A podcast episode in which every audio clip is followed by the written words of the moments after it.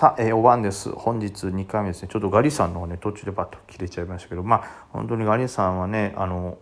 めちゃくちゃね、あの、追い詰められてましたからね、まあ、難しいですよね。こう、こっちがなんかわかんないですけど、ガッて言って、こうね、本当にこう、バッとこう、なんか、より追い詰めてしまったらなあと思ったりしますし、はい。だからこう優しく見守らなきゃとも思いますけどこう先輩に対して優しく見守るってなめとんかいってまた話ですからね。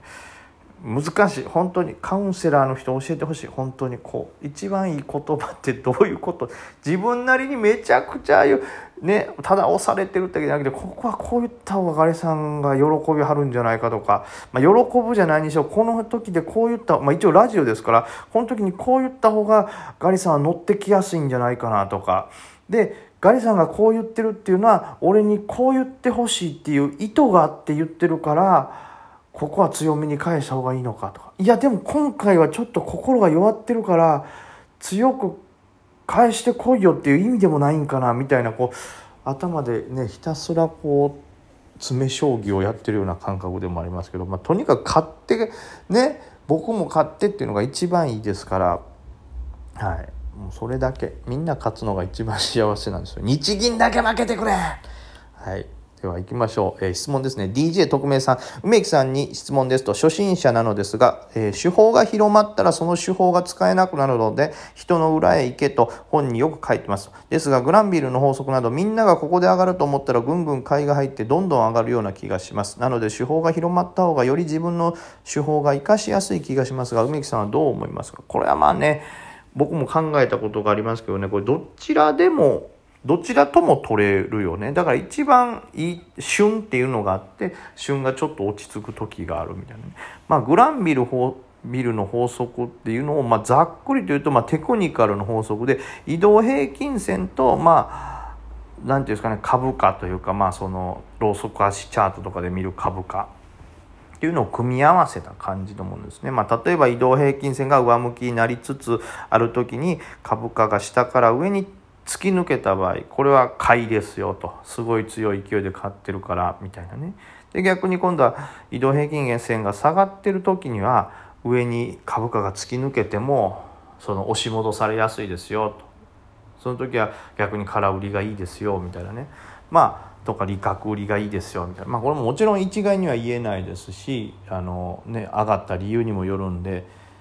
まあ、あくまでチャートだけをこう分析するとそういうことですよということですね。はいで、まあ、これも期間によりますからねその長期間下落ないし横ばいじゃないとダメとか、まあ、そんなんは細かいのあるんですけど、まあ、僕もそこまで詳しくないんでちょっと一旦は置いときますけどじゃあ例えばグランビルの法則に当てはめて、えー、言うとですねえー、まあ、例えばその移動平均線が上がっている時に価格が下から上に抜けていったら買いと。で、まあ、これもちろん誰も知らなかったら自分しかやらないからあんまり価格が上がらないってことでもあるんですけどもただまあそのねグランビルさんが考案したぐらいですからもともとそういうやっぱり、えー、動き値動きをするというのがあったところから発見した方法則なんでまあ誰も知らなかったらそんなことが起こらないというのはまずちょっと考えとしては抜いた方がいいかなと。上がるから考案された法則なんでね。でまあ当然最初の頃は、えー、どこで買うのかっていう話になりますよね。で例えばじゃあ移動平均線を上抜けした瞬間に、えーまあ、より強く上がるんじゃないかと言われてる法則なんであればですよ、まあ、その単純な話じゃないとして、まあ、例えばそれだけを取るとしたら、まあ、確実なのは移動平均線を超えた瞬間に買うのがベストですよね。なんですけどもこれが例えばその法則を知る人が増えてくると、まあ、もちろん最初のうちは超えた瞬間に買う人がいて株価が吹っ飛ぶからお一番勢いで出るやん旬やなこの法則はっていうことが出来上がるんですけどもさらにそれが知る人が増えてくるとまあその裏を書こうという人が先に出てくるわけですよね。まあ、例えばで言うとグランビルの法則抜けた瞬間がぶち上がるってことはその抜けた瞬間に買えない人が出てくると。今までやったらタイミング的に10枚買えてた。で10人しかそのそこにこの法則を使ってる人がいなければ全員知ってる人が変えてさらにその後その法則通り上がってくれて儲けってことになるんですけどこれが上がってその移動平均線超えた瞬間に買いっていうのが知られすぎてそこに100人人が集まってくるとそのうちね10人しか買えなかったわけですが90人はその法則を羨ましいないいなしまったな買えんかったって見るだけになるわけですよね。じゃあその買えなかった90人の人は次同じようなタイミングがあると買えないことを何て言うの逃したくないせっかくのチャンスを逃したくないからなんなら上抜けする手前で買う人が出てくるわけですよどうせここまで来たら大体上抜けしていくんやからちょっと早めに買おうみたいなそうなるとさっき買えてた10人の人が今度は買えなくなるわけですからあれみんな早めに買うようになったなって。ってことはちょっとその前に買うかって言ってさらに早いタイミングで買うと。なんならグランビルの法則である、えー、移動平均線を抜けるちょっと前に買い始めるという勢いが流れができるわけですよね。でなんならその手前で買う人たちの上昇を狙った買いっていう人も出てきてどんどんどんどん少しでも買うためにっていうことで買うタイミングが早くなってくるんですよね参加者が増えると。すると途中からもうグランビルの法則とは関係ないタイミングでいやこのままやったら上抜けするか分からんでみたいなタイミングで買わないといけないようなことが出てくる。でそうなったらある程度の人数買ったところで結局移動平均線を上抜けしないとか。いやこんなとこから買ったって上がるか分からへんやんみたいなところで手を出す人が出てきたりして、まあ、その法則が使えなくなるというかまあ完璧に使えなくなるってことはなかなか考えづらいんですけどもまあその早いタイミングで買わないといけないみたいにちょっと手法を変えないといかんとか逆に、まあ、変えるのは変えるけども何て言うんですかねその買える枚数が減ってしまって利益が減っていくみたいな。ということがこうねじゅんぐりじゅんぐりすることによってまあ裏を行かないと買えなくなるというような事態になるんじゃないかなとね思いますけども。うんまあね絶対でもそういうのが来るようなことになって新しい理論が生まれたりとか逆に裏を書いた理論が主流になって今度そっちが主流になると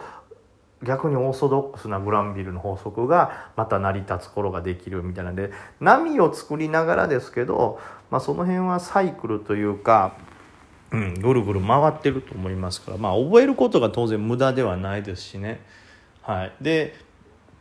まあそれが市場参加者の数にもよりますからその銘柄に関しては飽和状態になったけど他の銘柄に関しては全然グランビルの法則使えるなみたいなちょうどいい人数のバランスやなっていうのとかもあるでしょうからね。はいまあ例えばですけども裏を書くと言ったら例えば上向きになっててそこ抜けたらグランビルの法則ということで買われると。ってなったらね勝った人はその抜けたことに対しての買いですからある程度上値なんていうんですか？移動平均線よりの乖離が生まれたら利確するはずですからその上でグランビルの法則を利用して上抜けで伸びたところに空売りを当てるっていう人の方が儲かってきたりっていうことも考えられますしでよりさっきみたいに参加者が増えてグランビルの法則が決まる成立するその手前で買う人が増えてきたらグランビルの法則達成ってしそうな手前で大量のカロリーをガンと入れることでちょっと売り崩すことができてグランビルの法則が成立せずと。そうなると成立する前に買ってた人はあれ上抜けせえへんのかいっつってどんどん逃げるように、まあ、利確であったりロスカットするからそこから株価が下がっていって空売りの人が儲かるみたいなね。まあ必ずこう何て言うんですかねその裏をかけというわけでは僕はないと思いますけどあの、ね、最近ちょっとこのラジオでも言ってますけど必ず裏をかこうとする人がいるのと、えー、考えと反対の心理っていうのも絶対あるっていうのが忘れないようにはした方がいいなというのがそういう部分で、まあ、ある程度広まったら裏を狙う人も増えてくるんでどっちの法則も使える表の正しいグランビルも使えるけどもそれに裏をかく動きっていうのも使えるってなった時にまあ何て言うんですかねどっちが一番利益を上げれるかっていうのをね考えながら、えー、トレードするっていうのは絶対必要かなと。だから法則が絶対というよりも法則を意識してる人がどれぐらいいるんだろうかなとかその法則がをどういうふうに使うのが一番儲かるのかなっていう見方を変えるとか見方を変えるような目線で物事を考え続けるというのは、まあ、一個大事でしょうね。はい。難しいんですけど、まあ、もちろんこれグランビルの法則だけじゃないですからね。いわゆるザラバ高値抜けた時に株価は盛り上がっていくとかあと青天井などの後は上に株価が上がっていくみたいなねありますけどもちろんそれもあるし、うん、それに対してギリギリ抜かせないで売り潰してしまうっていうようなとかもあったりとかまあ必ず逆の動きもあるんでなんかそういう動きすら全て見抜こうと思うとやっぱり板読みをするのが一番だなとはね思いましたね。やっぱりどういう理論があってそれを裏を読んでる人がいていろんな人がバッといてどの勢力が何人いるか分かんないってなったところで全員どの勢力の人も株を買うなり空売りするなりでとにかくエントリーしないと儲けを得ることはできないわけですから最終的にそのエントリーの結果というかエントリーした瞬間に意思っていうのが一番はっきり板に出ますからその板自体はね、基本的に見せ板とかそういう反則技を使わない限りは嘘をつけないですから、はい、板を見切れば今どういう勢力が多くて裏をかいてる人はどれぐらいいるっていうことは見抜けるのかなとね思いますね。